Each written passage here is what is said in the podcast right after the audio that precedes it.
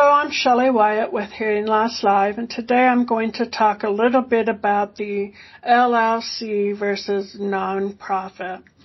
There are pros and cons to being a limited liability company or a nonprofit. LLCs and nonprofits both have salaried positions, so either way we could have made our money, right?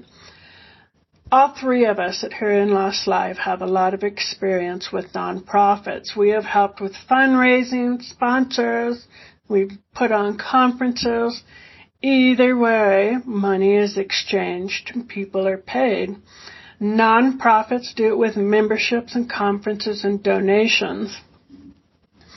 After weighing our options, we leaned into being an LLC. Why? We didn't want to deal with setting up a board or becoming boxed in by bylaws.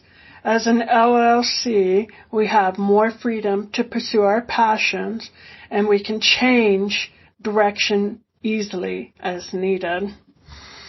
We know this is going against the grain of the current system. We are daring to be brave and break the mold. We are coming up on one year of business, establishing ourselves and our services. We've come a long way, and we are still growing. We charge for some of our services, but we also give back to the community with free podcasts, blogs, and events. Our goal is the same. Even if we had picked nonprofit status, we want to empower our community, community with options so that we can all lead more meaningful and successful lives. We want to educate the general public about the diversity in hearing loss and our communication needs. So this is why we chose LLC.